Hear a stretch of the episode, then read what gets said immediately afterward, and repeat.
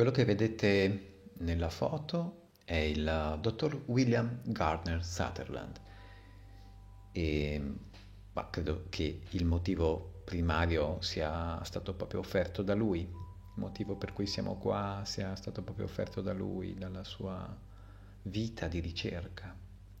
Iniziamo un po' un po' prima, iniziamo, andiamo un po' a, a, all'inizio del XX secolo, proprio nel, nel primi del Novecento, quando questo signore che vediamo nella foto era ancora uno studente di osteopatia e dai racconti lasciati da, da testimoni, lo, lo, lo, lui era lì un po' eh, seduto a meditare un po' su, su, su, questa natura del teschio umano, un po' oh, lo osservava all'epoca, non avevano questi bei teschi colorati come abbiamo adesso noi, teschi anatomici formati di plastica, mm, ma aveva un vero e proprio teschio. E eh, nelle sue lezioni di anatomia, perché eh, doveva frequentare queste lezioni di anatomia, gli insegnavano che il cranio, il cranio di, una, di una persona adulta, di un essere umano, era eh, come un'unica boccia dove, in cui tutte le, le, ossa craniche erano saldate tra loro, erano inamovibili. Ma lui ehm, con questo teschio in mano lo ispezionava proprio da vicino e non riusciva a capire proprio perché se fosse stato veramente eh, eh fuso, no?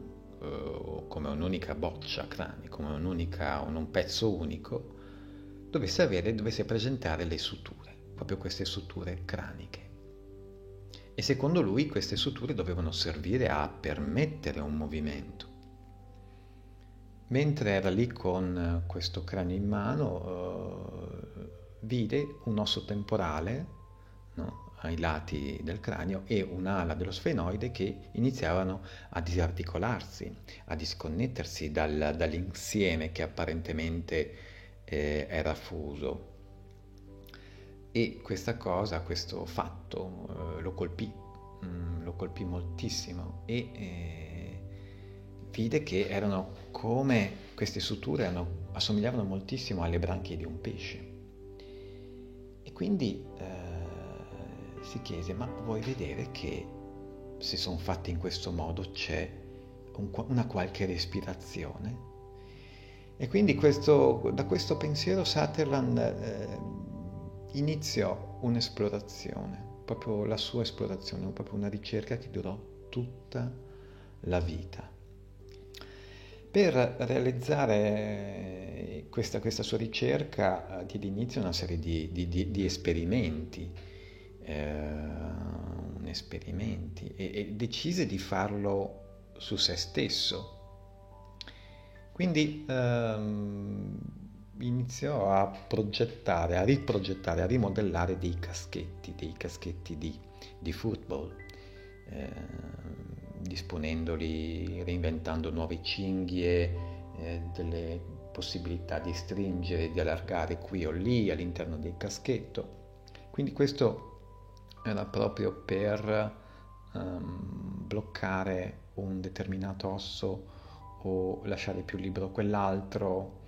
Quindi mm, iniziò a fare proprio questa sperimentazione proprio perché sapeva profondamente la differenza tra informazione e conoscenza, ovvero l'informazione che eh, riceveva dagli insegnamenti di anatomia e la conoscenza ricevuta da, da, da, da un'esperienza personale, proprio dal mettersi in prima linea a, quindi a sperimentare su di sé. Lui decise di provare con le proprie ossa, mettendosi ecco proprio in prima linea. Quindi ha, ha intuito da tutti questi esperimenti che, che, che, che le ossa craniche si muovono. E il movimento a volte poteva essere limitato eh, e quindi dedusse che laddove era limitato poteva esserci proprio uno stato inerziale, una patologia, un qualcosa che non andava bene. Quindi da tutto ciò ha, voluto iniziare proprio questa ricerca per dimostrare a se stesso un po' che le ossa craniali si muovono e che quindi hanno un'importanza fisiologica. proprio hanno un'importanza fisiologica.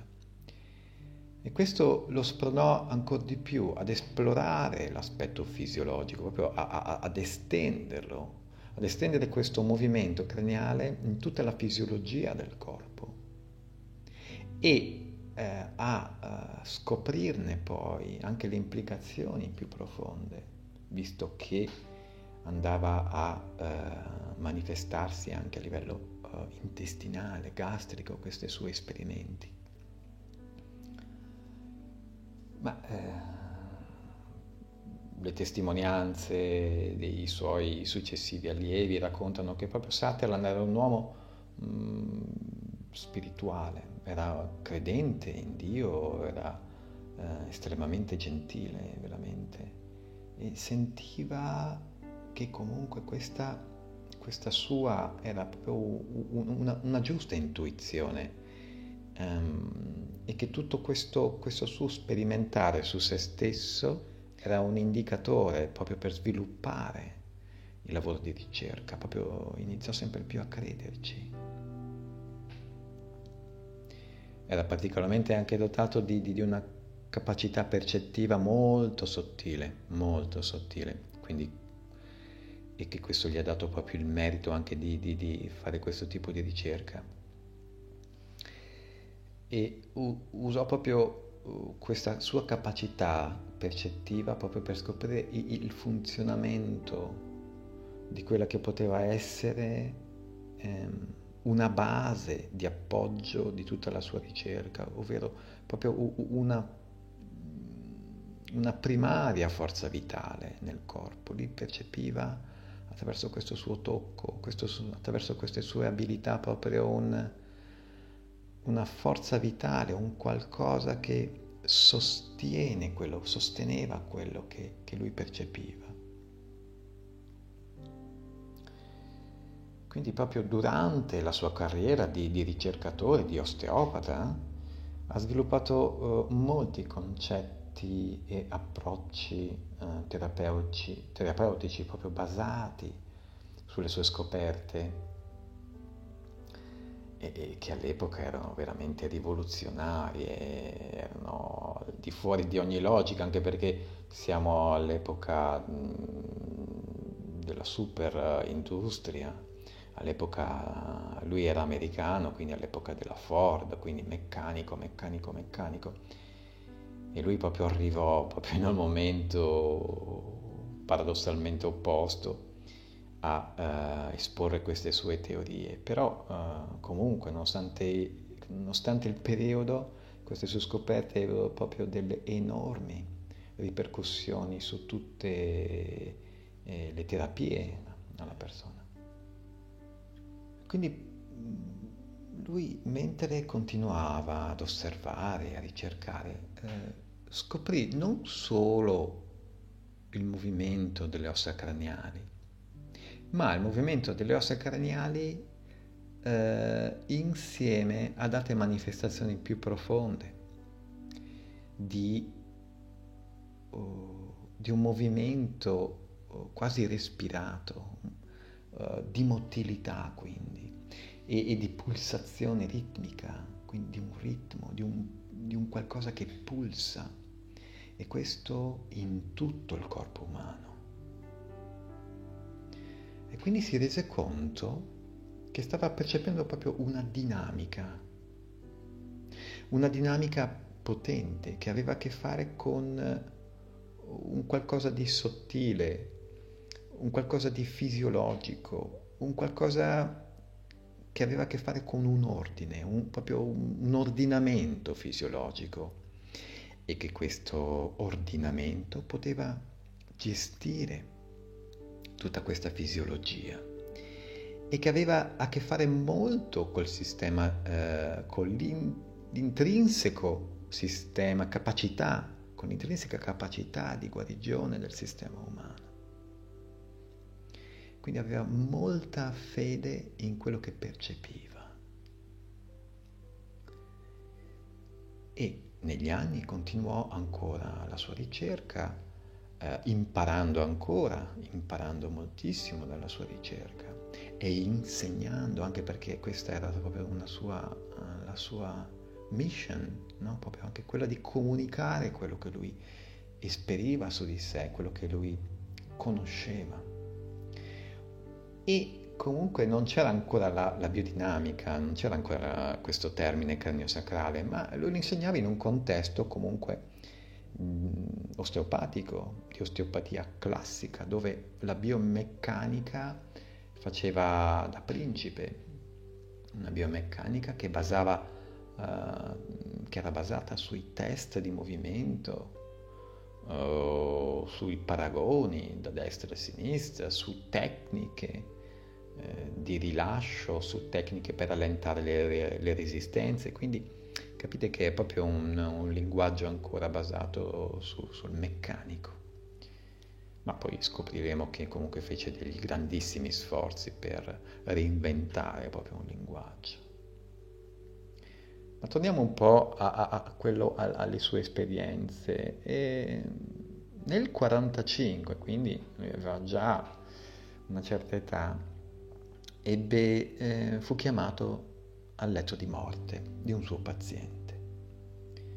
C'era un suo paziente che stava morendo e fu chiamato dai familiari perché quella, quella notte lì stava soffrendo tantissimo, soffrendo tantissimo e questo incontro straordinario ha proprio trasformato il suo, il suo approccio alla ricerca, l'ha trasformato la sua comprensione eh, e il suo linguaggio usato fino ad ora.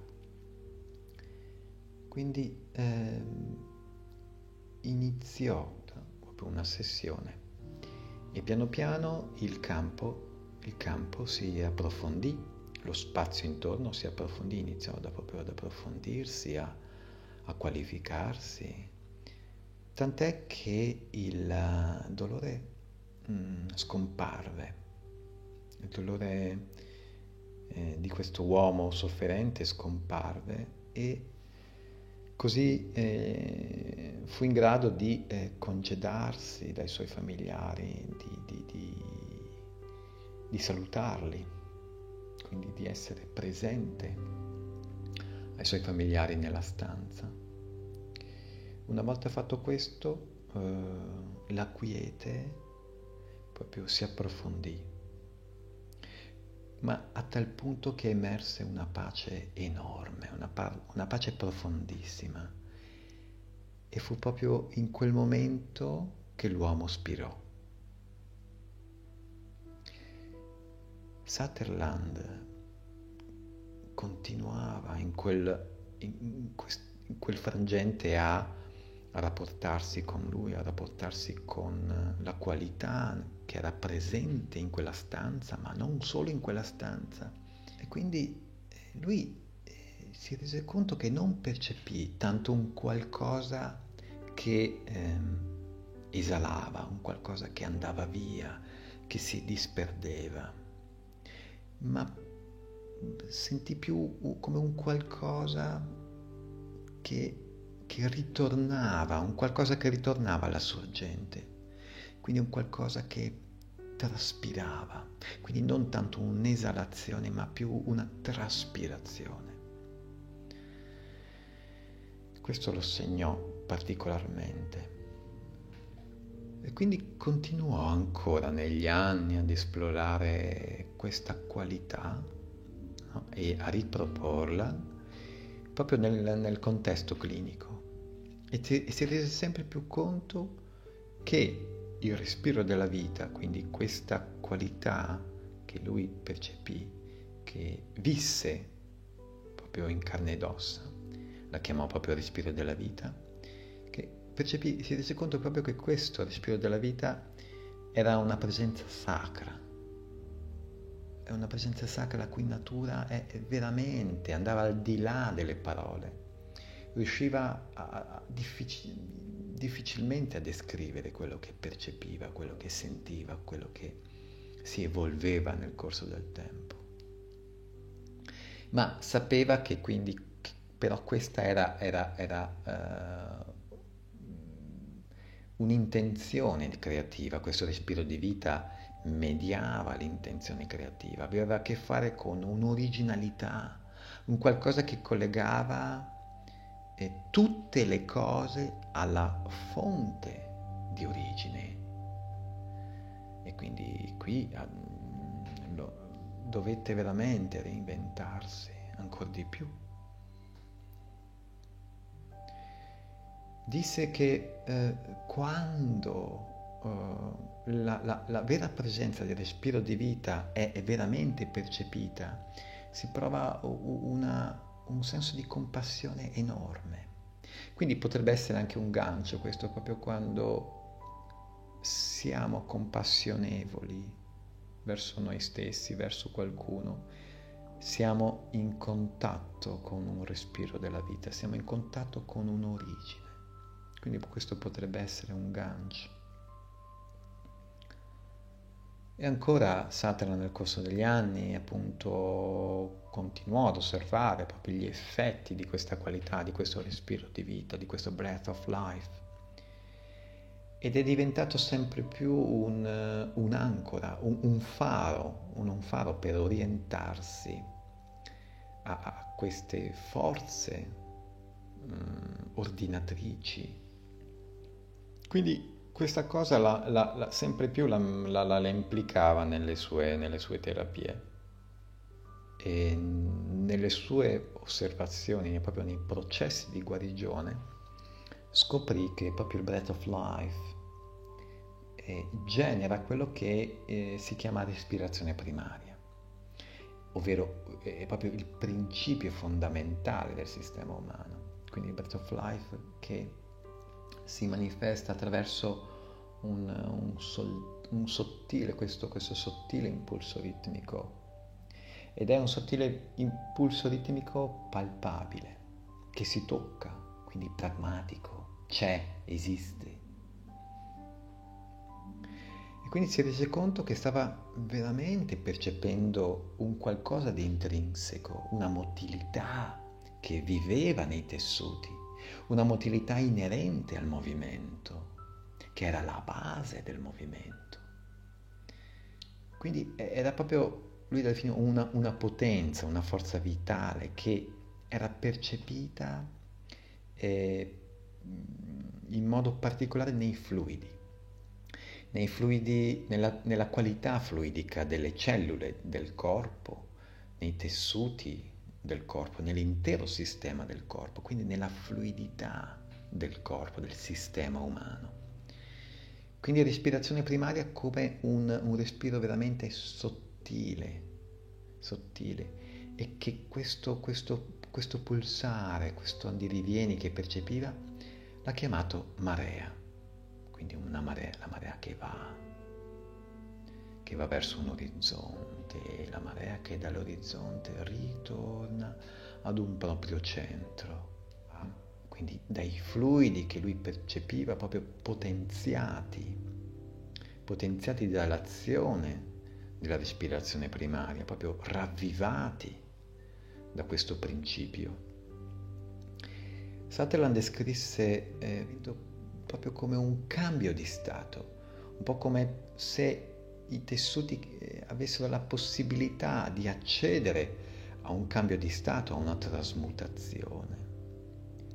Quindi dovete eh, rivedere veramente il suo vocabolario, basato più non tanto su quello che eh, vedeva, ma su, più su quello che percepiva, che, son, che, che, che sentiva a livello molto sottile quindi proprio alle, alle dinamiche della respirazione primaria nel sistema umano e quindi alle dinamiche della, de, di queste fasi della marea, quindi alle fasi di inalazione e di esalazione.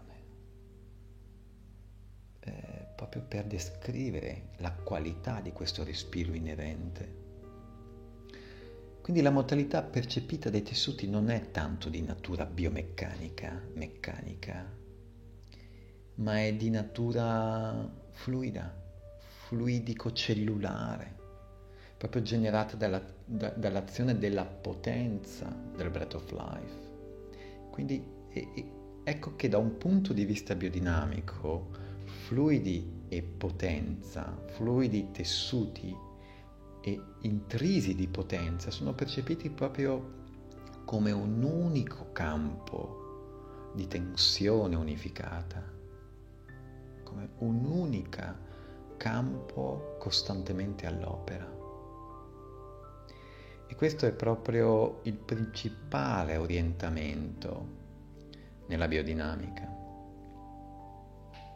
Questo orientamento ci fa capire che struttura e funzione sono uh, interdipendenti, si interfacciano costantemente, uno permea l'altro e quindi che il corpo ha la capacità di autoguarirsi, di autoregolarsi, di autosistemarsi, ci sa fare su questo.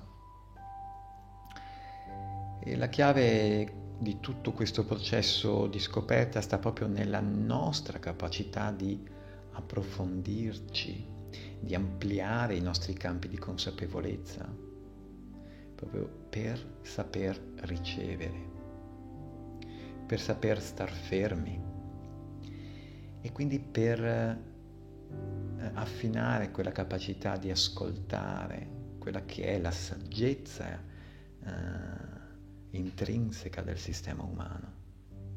E mentre ascoltiamo in questo modo, no? mentre stiamo imparando ad, as- ad ascoltare in questo modo, possiamo anche scoprire mm, la saggezza, la bellezza di essere gregari, ovvero non essere gestori di un qualcosa, mh? ma essere gregari di un'intelligenza che ha la i maiuscola e che sa fare, che ci sa fare e funziona sempre al meglio, anche quando ci relazioniamo con le condizioni umane più scomode. Ecco, questo è un, è un faro, questo è un punto di partenza di un viaggio.